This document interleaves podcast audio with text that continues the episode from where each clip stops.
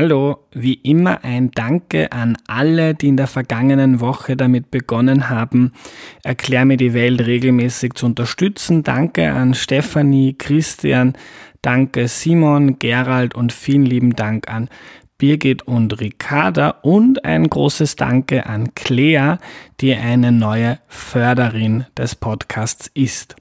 Erklär mir die Welt hat zum Ziel, dass viele Menschen die Welt jede Woche ein bisschen besser verstehen können. Das ist nur mit eurer Unterstützung möglich. Danke an alle, die neu dabei sind und an alle, die schon länger mithelfen. Bevor es losgeht, möchte ich heute noch kurz über etwas anderes reden, nämlich ein neues Projekt, das ich seit circa einem Monat mache. Es heißt Alles gut, Fragezeichen. Und ich mache es für den Standard. Ich schreibe darüber, wie wir alle einen Beitrag für eine bessere Welt leisten können. Zu Beginn habe ich äh, mich etwa mit meiner Kleidung beschäftigt. Da ging es etwa darum, ob ich ein schlechtes Gewissen haben muss, weil ich bei H&M H&M einkaufe und wie ich vielleicht besser und fairer einkaufen kann.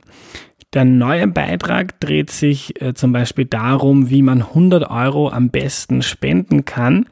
Ich schreibe da drüber, wofür ich heuer zu Weihnachten spende. Ich habe viel gelesen und etwas Spannendes gefunden. Und um so Themen wird es da künftig immer gehen. Ich will auch darüber schreiben, wie die Welt so wurde, wie sie ist, warum zum Beispiel äh, manche Länder wie Österreich so reich sind und andere noch immer recht arm.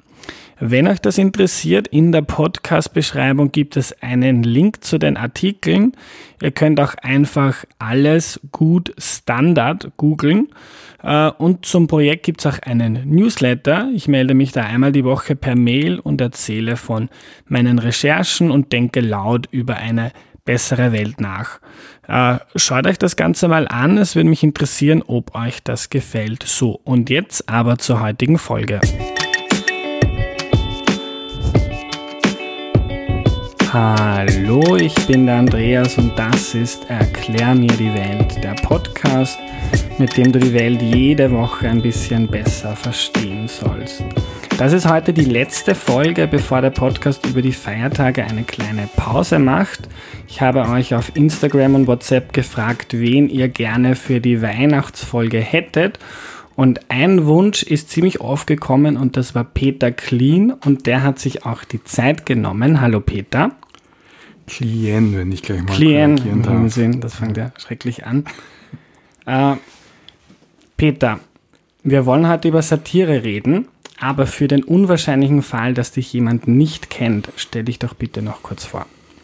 Ja, also mein Name ist Peter Klien. Ich sage es nur deswegen äh, immer gern dazu, weil ich es einfach gewohnt bin aus meiner Biografie, dass sich die Leute das manchmal nicht so gut merken. Und je öfter man sagt, umso leichter merkt man sich. Hängt damit zusammen, dass der Name eigentlich aus dem Vorarlbergischen kommt, aber dann wird schon wieder zu kompliziert. Das gehört nicht zu dem, womit ich mich vorstellen möchte, sondern ich bin Peter Klien, ich mache Fernsehen und ich gehe auf die Bühne. Und da möchte ich, dass die Leute lachen, aber immer aus bestimmten Gründen heraus. Mhm. Äh, ich fange ganz grundsätzlich an, Peter. Äh, was ist die Aufgabe von Satire? Ich habe mich nicht ganz grundsätzlich damit beschäftigt. Äh, ich dachte, weil du bist Philosoph und ja, kann dir schlaue Fragen stellen. Ja, sehr, sehr gerne. Ich kann auch gern drüber versuchen nachzudenken. Also ich kann gern versuchen, darüber nachzudenken. Ähm, ich habe mich nur nicht theoretisch mit dem Thema Satire beschäftigt, sondern immer nur praktisch eigentlich bis jetzt. Äh, mein Ziel oder was ich damit bezwecken möchte, ist einfach äh, Schwächen aufzudecken. Also ich möchte äh, die Schwächen von einzelnen Personen, also nicht jetzt von unbekannten Personen, sondern von Personen der Öffentlichkeit oder von einzelnen Parteien auf, äh, aufdecken durch meine Arbeit, allerdings nicht in einer analytischen Form, sondern auf eine sehr unmittelbare, die also sehr unmittelbar die Leute anspricht. Das ist auch Satire, soll ja zum Lachen bringen. Mhm. Warum, warum möchtest du Schwächen aufdecken? Ja, weil wir sehr umgeben sind von ganz viel, ähm, wie soll man das nennen? Ich nenne es jetzt mal Inszenierung oder von sehr viel äh, vorgefertigter Kommunikation, von Kommunikationsbausteinen, die um uns herum aufgetürmt werden und äh, die uns den Blick verstellen. Und das würde ich gerne alles wegräumen und auf eine unmittelbare Art und Weise ähm, Kontakt herstellen zu Umgebungen, zu Personen, zu äh, politischen Realitäten, die einen ganz neuen Blick eröffnen. Mhm. Siehst du das irgendwie als Journalismus? Nein, ich nicht. Aber es ist keine Frage, dass es sich innerhalb des Feldes äh, von Journalismus abspielt und darum etwas mit dem Journalismus zu tun hat. Aber es ist keine journalistische Tätigkeit. Mhm. Äh, wie du angefangen hast, das zu machen für Willkommen Österreich, hast du da Vorbilder gehabt? Ja, auf jeden Fall, weil äh, ich bin überhaupt ein Typ, der sich ganz gerne auch anschaut, wie, wie, wie lösen andere gewisse Aufgaben, äh, der sich äh, der ist sowieso auch äh, von vornherein sich viel anschaut, was Kabarett ist, Comedy und dergleichen. Das heißt, ich habe mhm. schon viel gekannt zu dem Zeitpunkt, dass ich nicht der Jüngste war, wie ich angefangen habe. Viel gekannt ähm, und gut gefallen haben mir einerseits ähm, Reporter, die so in den US-amerikanischen Satireformaten zugespielt werden, ähm, wie, wie also der Daily Show zum Beispiel ganz klassisch. Und natürlich auch die Reporter, die im deutschsprachigen Raum, also in Deutschland unterwegs sind, für die Heute-Show, äh, war natürlich auch für mich ein Anhaltspunkt. Ja. Mhm. Ähm, ich habe im Vorfeld ganz viele Fragen bekommen. Eine sehr interessante von Andreas auf Twitter. Und der hat mich gebeten, dich zu fragen, ob du denkst, dass deine Arbeit oder das generell politische Satire, wie man das auch von Willkommen Österreich oder von der Daily Show und so weiter kennt, ob das äh, den Verdruss mit der Politik noch steigert oder ob es die Leute aktiviert. Weil ganz oft, wenn man den Politikerinnen und Politikern zuschaut, wie sie mit dir sprechen, das ist ja oft auch viel Überforderung und sie wirken blöd. Äh, was denkst du, hat das für einen Effekt auf die Leute, die da zuschauen? Ja, das ist natürlich äh, eine zweischneidige äh, Angelegenheit. Das stimmt sicher, dass, äh, dass man auch den Eindruck, dass ich den Eindruck verstärken könnte, dass in der Politik nur Idioten unterwegs sind, dass das lauter Leute sind, die nichts zusammenbringen äh, und dass es den, den Verdruss an der Politik nochmal verstärkt. Das wäre schon eine Gefahr, keine Frage. Ich hoffe natürlich trotzdem, dass es eher in die Richtung geht, dass man die Politik auch sozusagen von einer menschlichen Ebene her kennenlernt. Also auf einmal bekommt da jemand ein menschliches Antlitz oder irgendwie emotionale äh, Erreichbarkeit, von dem man das vorher nie vermutet hätte. Auf einmal werden die in einer gewissen Art, wenn schon nicht sympathisch, so zumindest äh, ja, auf eben auf ein menschliches Maß zusammengeschrumpft und das kann dann auch wieder das Verständnis dafür fördern, was es heißt, Politiker zu sein und äh, sich in diesem Medienumfeld äh, zu bewegen, im Fokus der Öffentlichkeit zu stehen die ganze Zeit. Oder ich, oder das, äh, das ist mal so ein allgemeiner Zugang. Äh, es kann natürlich auch passieren, dass, dass es mir gelingt, äh, auf konkrete Inhalte jemanden zu knacken. Also Inhalte, die der bis jetzt versucht hat zu vermeiden oder, oder wo er sich eher verstecken möchte oder die halt verbergen will im normalen Interview, mit denen plötzlich konfrontiert mhm. zu sein. Ja. Hast du da konkrete Fälle im Kopf? Naja, ich habe gerade nachgedacht, während ich es gesagt habe, nein. Mhm. äh, was ich ganz spannend fand, ich habe heute, das war eine der lustigsten Vorbereitungen für ein Interview für mich, einfach Videos von dir anzuschauen, die ich eh schon fünfmal gesehen habe, alle. Äh, ich habe das eine mit Kickel ganz, mit unserem Herrn Innenminister ganz interessant gefunden, weil er einfach nicht mit dir reden wollte. Und habe dann ein bisschen drüber nachgedacht. Äh, irgendwie politisch wird der Wind rauer. Nicht nur in Österreich, auch in anderen Ländern gibt es tendenziell autoritärere Strömungen in der Politik. Glaubst du, dass Satire da eine immer größere, wichtigere Rolle hat, um Zugang zu finden? Ja, das glaube ich schon. Ähm es ist tatsächlich so, dass äh, das, wo auch nur der Anschein entsteht, dass hier äh, quasi Informationen zurückgehalten werden. Das gab ja einen konkreten Anlassfall auch, was den Herrn Innenminister anbelangt, der, wo es ja, wo es ja ressortintern äh, Überlegungen gegeben hat, ganz konkrete gewisse Medien einfach benachteiligt, äh, zu benachteiligen. Standardfalter und Kurier, genau. die, die es nicht verfolgt haben. Genau, äh, und das sind, so, das sind schon so Sachen, da muss man ganz massiv also dazwischen gehen, weil das sind erste Anzeichen äh, einer, einer eben illiberalen Demokratie. Und das ist etwas, was, was wir oder jedenfalls ich in diesem Land nicht haben möchten. Ähm, das heißt, äh, in solchem Umfeld in einem solchen Umfeld, ähm, und da sind sicher andere Länder auch in, in Europa betroffen von solchen Gefährdungen, muss man umso deutlicher ähm, herausfordern, die Politiker so in der Art und Weise, wie es Satire tut.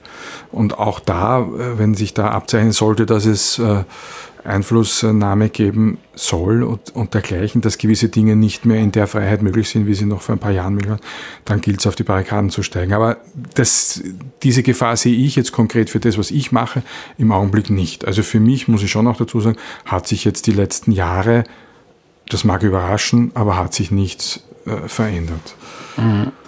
Ähm, so, äh, also etwas, das mich als Journalist interessiert, hat das für dich irgendeine Auswirkung, dass du beim öffentlich-rechtlichen Fernsehen arbeitest? Muss man tendenziell ein bisschen mehr aufpassen, als wenn man jetzt zum Beispiel wie ich bei einer Privat, äh, einer Zeitung, die in Privatbesitz ist, arbeitet? Ja, einerseits muss man mehr aufpassen, da wird man noch genauer beobachtet und bekommt äh, Rückmeldung von allen möglichen Seiten und wenn es nicht direkt ist, dann zumindest die Generaldirektion. Ähm, das ist das eine. Aber das andere ist, äh, dass es für den ORF auch wiederum eine sehr, eine sehr eigentlich typische Tätigkeit sein sollte, das, was ich mache, nämlich in gleicher Distanz zu allen, äh, allen politischen Parteien mit einer gewissen Härte, einer gewissen Gnadenlosigkeit deren Treiben zu kommentieren oder äh, sich damit auseinanderzusetzen, weil das in Wirklichkeit die Kernaufgabe des, des öffentlich-rechtlichen Rundfunks ist. Das heißt, es gibt da auch eine große Bereitschaft, das zu unterstützen von Seiten des Senders. Ähm, abgesehen davon, dass es auch die Leute gutieren, die Leute gern haben, so, sich sowas anzuschauen. Äh, und was auch äh, positiv zu vermerken ist, dass natürlich, wenn so etwas vom vom öffentlich-rechtlichen Rundfunk kommt, vom ORF, dann bekommt es auch noch eine viel größere ähm, Aufmerksamkeit, als es vielleicht sonst bekommen würde. Mhm ist natürlich für mich im konkreten Fall schon super. Ja. Nochmal zu, zu Herrn Kickel. Hast du schon öfter versucht, den vor das Mikro zu bekommen? Eigentlich äh, genau dreimal. Einmal ist es nicht auf Sendung gegangen. Da gab es äh, bei der Aufnahme auch Tonprobleme. Und ja, war auch jetzt nicht derart spektakulär, mhm. war sicherlich auch inhaltlich Aber gerechtfertigt, dass es nicht auf Sendung gegangen ist. Er hat, ja, er hat eher, eher ähm, er hat mit mir gesprochen, genau. Das war aber zu einem Zeitpunkt, wo das noch nicht bekannt war, was ich mache. Also das war ganz am Anfang mhm. meiner Reportertätigkeit. Und dann war es eigentlich zweimal. Das eine Mal hast du gerade angesprochen, das war im äh, Wahlkampf für die Nationalratswahl, das war September 2017, wo er mich sehr rüde behandelt hat, zweimal zurückgestoßen und sehr unwillig auf mhm. meine Fragen reagiert. Das hat ihm gar nicht gefallen, so wie er ja auch kein, sagen wir, sehr glamouröses Verhältnis zur Sendung äh, Willkommen Österreich hat. Ähm, Umso mehr hat es mich überrascht, dass er dann bei der Nationalratswahl selber, also im Oktober 2017, auf meine Frage, ob er denn wisse, wo der Herr Lugas sei, geantwortet hat, äh, wahrscheinlich hat er diesmal eine Toilette gefunden mit einem gewissen Grinsen. Das heißt für mich, ja, er muss sich diesen Film angeschaut haben vom September davor und es muss ihn irgendwie, es muss ihm irgendwie auch bei aller Überraschung gefallen haben. Ja. Sonst würde er nicht auf den Witz an, würde er nicht da ansetzen bei dem Witz. Mhm. Das Video habe ich heute auch wieder angesehen. Robert Luger ist äh, ziemlich lange vor dir weggelaufen, wollte deine Fragen nicht beantworten. Ähm, jetzt gibt es aber auch in der FPÖ Leute, die mit dir reden. Heimbuchner, Strache hat dir, haben dir Interviews gegeben. Wie glaubst du, unterscheiden sich Politiker, die, oder Kurz ist ja auch ein Kandidat, der lieber nicht mit dir sprechen möchte. Warum ist das so? Zum Beispiel Heimbuchner hat sehr locker gewirkt im Gespräch mit dir. Kurz äh, umgibt sich mit Securities und versucht, dich abzuschirmen. Warum reden manche gern und manche lieber nicht mit dir? Ja, das hängt einfach damit äh, zusammen, wie weit sich jemand selber zutraut, schlagfertig zu sein, wie weit jemand gestresst wird von Fragen, die sich abseits dessen bewegen, was er gewöhnt ist, wie weit jemand äh, spontan ist in seiner Persönlichkeit. Und äh, das, hat, das hat gar nichts mit inhaltlichen Fragen zu tun, das hat einfach damit zu tun, ja, äh, mit, ja, wie weit, wie weit diese Leute auf einer gewissen menschlichen äh, Ebene ticken. Ja. Mhm. Ähm, ja, das hat auch dann nichts mit der Parteifarbe zu tun. Es gibt in jeder Partei Leute, die können mit dieser Art besser umgehen und Leute, die können damit schlechter umgehen. Mhm. Ähm, hast du Ratschläge für, für Leute, die von dir interviewt werden? Wie geht man, immer darüber nachgedacht, was ist, wenn man jetzt der Peter, ich wohne im dritten Bezirk, mir hat erst jemand erzählt, du warst da in der Nähe vom, vom Rennweg, wo ich jeden Tag vorbeigehe und hast Leute auf der Straße interviewt und habe dann gedacht, hm, wenn mir jetzt der Peter Klien, habe ich jetzt richtig ausgesprochen? Ja. Es ginge nicht besser. wenn mir jetzt da der Peter ein Mikro hinhält äh, wüsste ich nicht, ob ich äh, eine gute Antwort bringen würde, ob ich oder ob ich rot anlaufen würde. Wie geht man gut mit jemandem um, der so blöde Fragen stellt wie du? Oder so kluge, lustige, schlaue Fragen? Ja, das mag jeder für sich beurteilen, wie er diese, wofür er diese äh, Fragen einschätzt. Ähm, aber ich werde natürlich nicht den Fehler machen, das hier ins Mikrofon zu sagen, was ich für die geeignete Art halte, damit umzugehen. Das muss jeder für sich selber mhm. ausfinden. Ich glaube, so wahnsinnig schwer ist es jetzt auch wieder nicht, aber klar kann man es nicht berechnen, klar kann man es nicht kontrollieren, klar weiß man nicht, was dann zurückkommt, wie das Gespräch weitergeht. Man muss halt ein bisschen, äh, ein bisschen Bereitschaft mitbringen, sich auf was einzulassen, was man mhm. eben nicht kontrollieren kann. Äh, ist deine Arbeit jetzt schwieriger geworden? Ich habe mir zum Beispiel was angeschaut mit dem Meinungsforscher Peter Hayek. Äh, der, hat dich bei einem Interview scheinbar noch nicht gekannt und du hast ihm gesagt, na, wird man Meinungsforscher jetzt nur wenn man als Horoskopschreiber keinen Job mehr findet? Ich glaube, das war die Frage. Und der hat das ORF-Mikro gesehen und sie dachte, äh, was ist jetzt los? Äh, ist deine Arbeit jetzt schwieriger, weil du mittlerweile ziemlich bekannt bist? Er hat gesagt, ich finde das äh, despektierlich und ich glaube, also despektierlich und des ORF ist unwürdig, hat er gesagt, was eine wunderschöne Formulierung ist und mit dem entsprechenden Zorn gepaart. Naja, äh, die Arbeit ist jetzt, sagen wir, ähm, anders geworden. Ich würde nicht sagen, dass sie schwieriger geworden ist, sie ist anders geworden und auch der Charakter der Beiträge ist dementsprechend auch ein bisschen anders geworden über die, über die Monate, über die Jahre.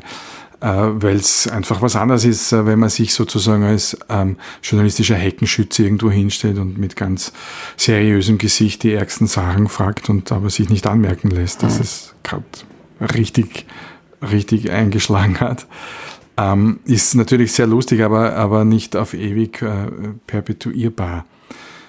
Umgekehrt kriegen halt die Beiträge jetzt äh, eine, spielerische, eine spielerischere Note, als sie das zunächst gehabt haben. Ähm, das kann auch aus meiner Sicht sehr charmant sein und trotzdem auch sehr humorvoll. Man lernt viel, man kriegt einen neuen Blick auf die Politik, auf bestimmte Zustände in, in, in Parteien, auf Gegebenheiten bei Parteitagen und so weiter. Also es erschließt sich die politische Welt, glaube ich, dem, äh, den Zusehern auch sehr charmant und auch sehr witzig, ähm, aber halt ein bisschen auf eine andere Art. Also ich denke zum Beispiel der Beitrag jetzt vom SPÖ-Bundesparteitag, der als letztes gelaufen ist vor zwei Wochen, äh, kann das ganz gut wiedergeben. Da haben mich alle gekannt und äh, äh, es hat dann eine andere Farbe, dieser, dieser Humor, aber es bleibt charmant.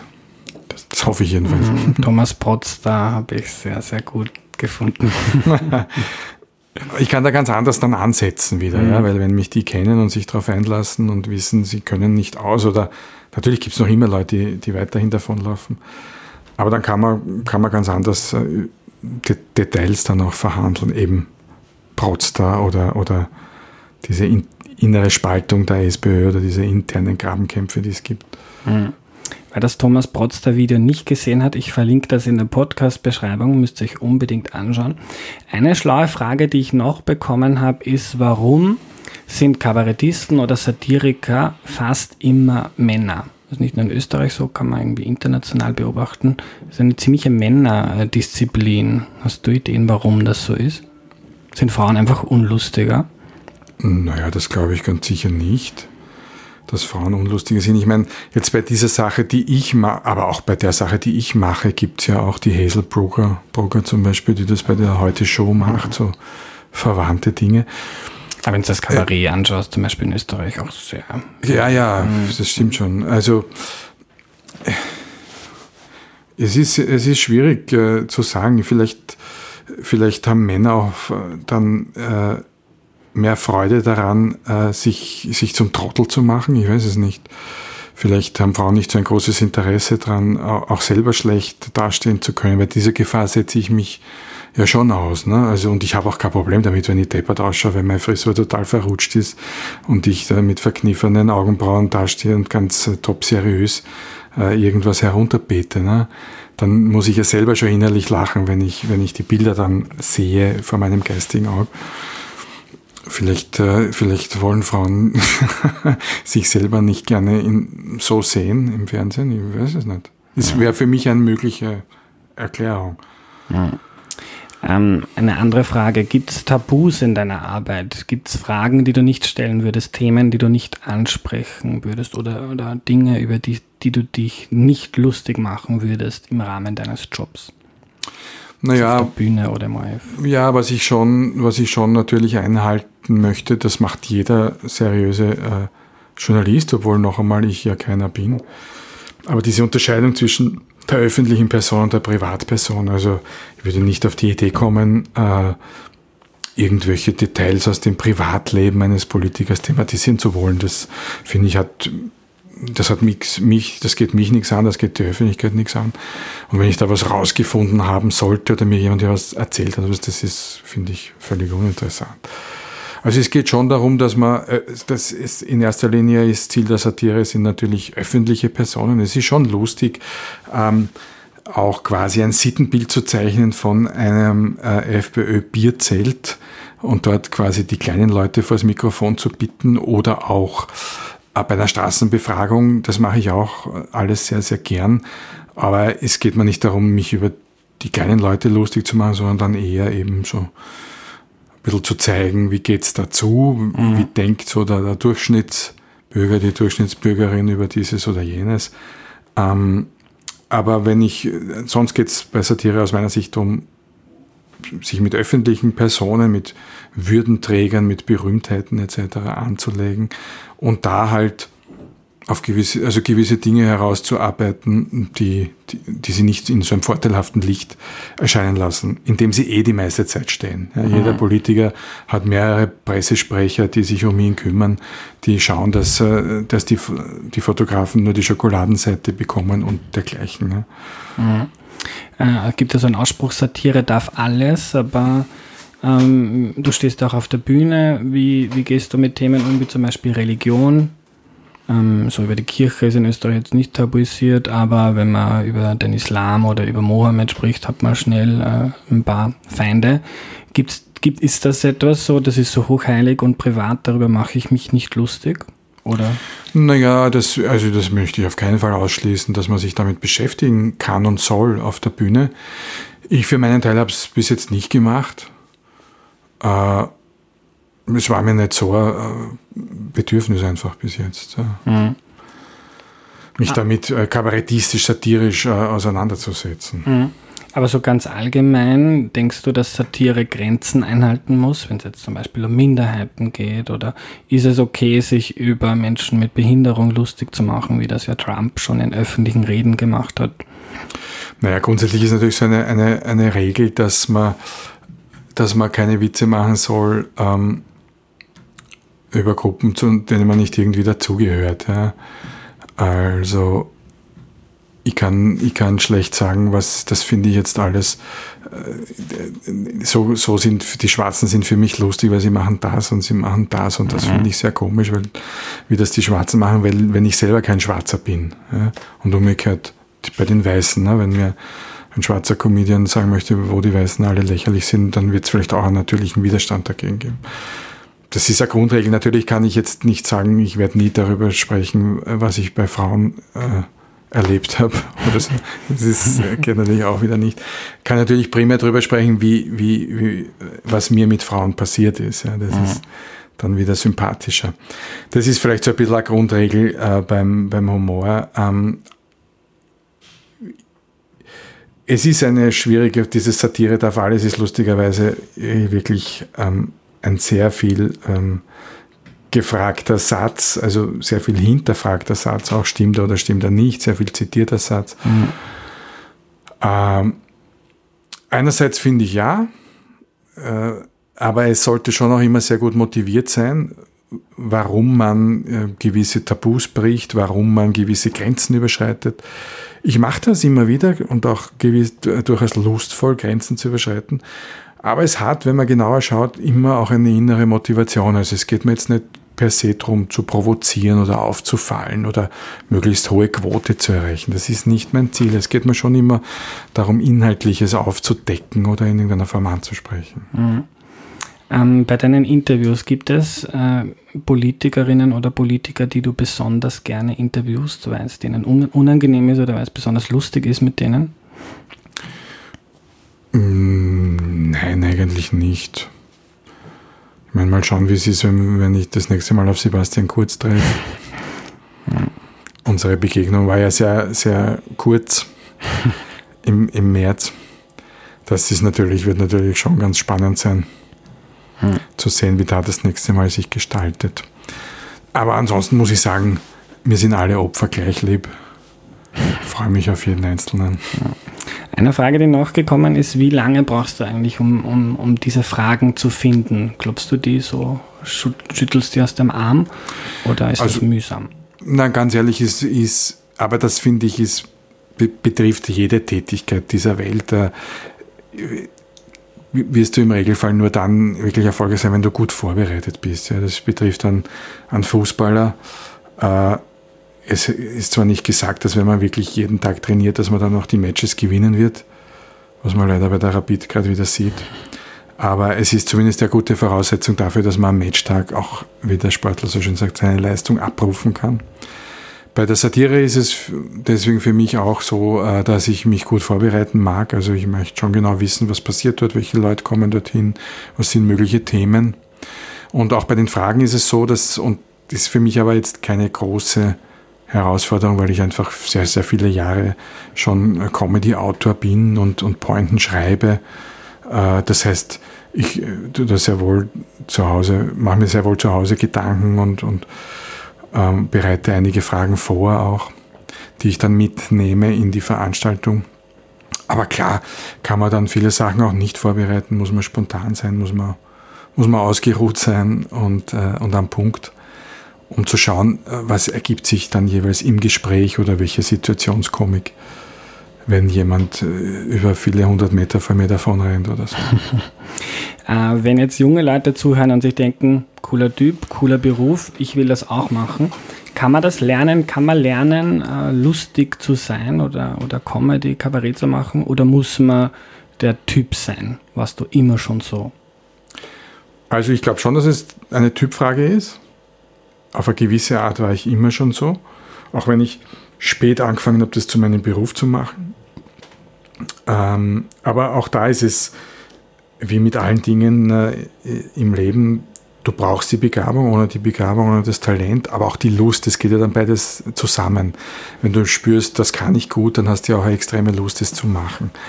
Ähm, das ist alles Voraussetzung. Trotzdem gibt es ja auch den schönen Spruch, es sind äh, 10 Prozent äh, äh, Inspiration, 90% Transpiration. Also es muss was da sein von der Natur, es muss die Anlage da sein. Dann musst du aber immer noch wirklich hart arbeiten, damit du das echt dorthin schaffst, wo du vielleicht träumst, dass du hinkommen kannst. Zugleich möchte ich jedem sagen, der diesen Traum oder auch einen anderen Traum in sich spürt, unbedingt dranbleiben, unbedingt weitermachen, alles investieren, alles geben. Weil äh, nur so kann man überhaupt damit rechnen oder darauf hoffen, dass man, dass man ans Ziel kommt. Umgekehrt, wenn man alles dafür gibt, dann ist meine Erfahrung nicht nur von, aus meinem Leben, sondern auch aus dem, was ich rundherum sehe, dann wird man es auch schaffen. Äh, zum Schluss, viele Leute sind gespannt, was nächstes Jahr kommt. Wer es noch nicht gehört hat, äh, im Herbst 2019, glaube ich, äh, startet eine Late-Night-Show mit Peter Klien im ORF. Darfst du schon sagen, was da circa kommt, was uns erwartet? Nein? Nein, nein, kann man schon, kann mhm. schon ein bisschen sagen. Ich meine, es ist noch vieles im Fluss, es ist ja noch viel Zeit bis dahin. Aber was man auf jeden Fall, was ich machen möchte, das ist der Polizatire. Also ähm, Informationssatire, etwas, das äh, im angloamerikanischen Raum heißt der News Comedy und mit, mit US-Formaten wie The Daily Show, Last Week Tonight, äh, teilweise auch The Late Show und ähnlichem äh, ganz gut umrissen ist. Das heißt, äh, es geht um satirische Auseinandersetzung mit politischen Inhalten oder mit Nachrichteninhalten, die wiederum in einer Art Nachrichtenstudio präsentiert werden. Ähm, ja, das, darauf läuft es hinaus. Es äh, soll auch ein paar spielerische Sachen geben, es soll nicht nur bitter ernste Satire betrieben werden, soll auch etwas, äh, etwas lockerer daherkommen. Aber doch großer Fokus auch auf Inhalte. Also mein Anspruch ist schon, dass man, dass man auch was lernen kann daraus, dass man auch äh, mit einem Erkenntniszugewinn äh, die Sendung dann gesehen hat und wieder das Gefühl hat, ja, da habe ich jetzt mehr verstanden. Fein, ich bin gespannt. Danke für deine Zeit, Peter. Ja, vielen Dank fürs Interesse.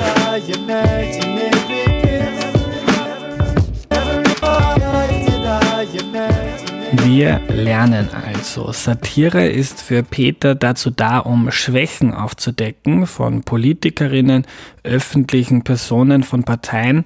Äh, viel zu viel ist Show inszeniert und wenn Politikerinnen öffentlich sprechen, ist viel im Vorhinein auswendig gelernt. Durch blöde Fragen will Peter das aufbrechen und schauen, was hinter der Fassade steckt. Satire hat für Peter auch eine wichtige Rolle in autoritäreren Zeiten, wenn es erste Anzeichen für eine illiberale Demokratie gibt, wenn etwa Innenminister Herbert Kickl einigen Medien gezielt äh, benachteiligen möchte, ist es die Aufgabe von Satire, die Politik umso deutlicher herauszufordern. Ja, die Gefahr bei Satire ist aber auch gegeben, dass sie den Verdruss auf die Politik noch verstärkt. Aber seine Interviews bieten auch die Chance, Politikerinnen auf einer menschlichen Ebene kennenzulernen und so kann auch das Verständnis für sie gefördert werden. Nicht alle gehen aber gleich cool oder locker mit Satire um. Unser Bundeskanzler Sebastian Kurz weicht Peter Klien zum Beispiel, äh, wenn möglich, immer aus. Auch Herbert Kickel spricht nicht gerne mit ihm. Er meint, äh, Peter meint, also das hängt damit zusammen, dass sich manche Leute mehr davon stressen lassen als andere, wenn ungewöhnliche Fragen kommen. Manche Menschen sind einfach nicht sehr spontan. Hat Satire Grenzen? Äh, das Privatleben von Politikerinnen geht ihn nichts an, sagt Peter. Das thematisiert er nicht und sonst hält er sich an die Regel, keine Witze über Gruppen zu machen, zu denen man nicht gehört als Weißer, zum Beispiel über Schwarze. Das war die heutige Folge, die letzte vor Weihnachten. Der Podcast macht jetzt zwei Wochen Pause. Ich wünsche euch ein paar schöne Tage bis dahin, wie auch immer ihr sie verbringt und freue mich auch im neuen Jahr auf eure Nachrichten, euer Feedback und eure Kritik und viele neue Folgen Erklär mir die Welt im Jahr 2019. Bis dann. Tschüss.